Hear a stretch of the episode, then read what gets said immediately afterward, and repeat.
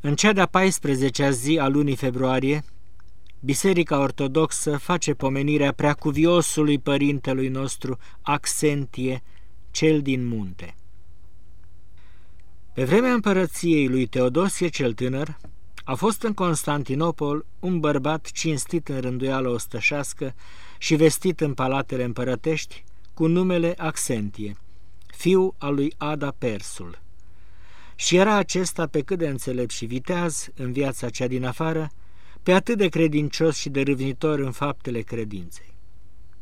Acesta, cunoscând pe cuviosul Marcian, iconomul bisericii celei mari, pe Ioan Monahul și pe alți bărbați temători de Dumnezeu și sihaștri, adesea se aduna noaptea cu ei la rugăciune. Și, râvnind vieților, s-a lepădat cu totul de slava lumească.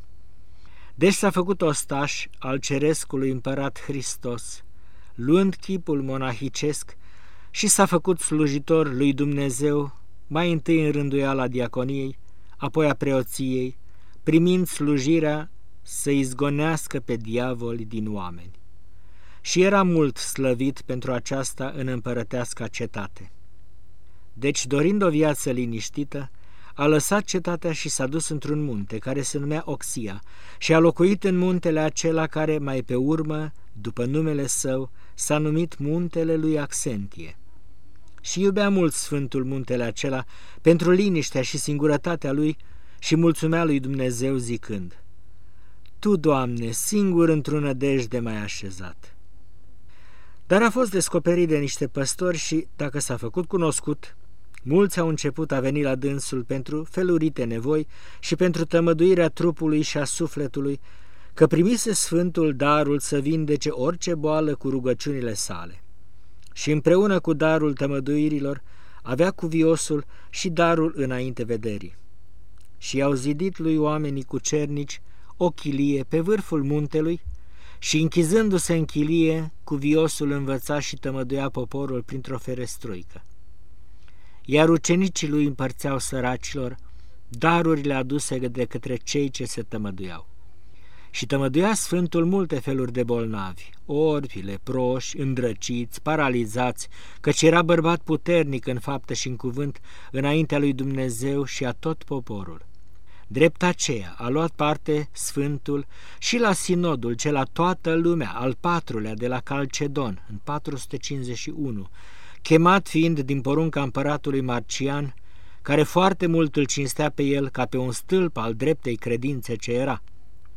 Deci, șezând în chilia sa, mult folos aducea lumii, prin chipul vieții sale îmbunătățite și prin învățăturile cele grăitoare de Dumnezeu, cu care se îndulceau toți care veneau la dânsul de pretutindeni, și prin rugăciunile și prin facerea de minuni.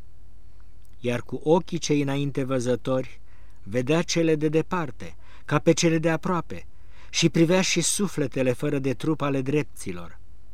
Așa a fost cu deosebire în noaptea când, cu viosul, stând la rugăciune în chilia sa, a văzut deodată, călătorind spre cer, sufletul Sfântului Simeon stâlpnicul.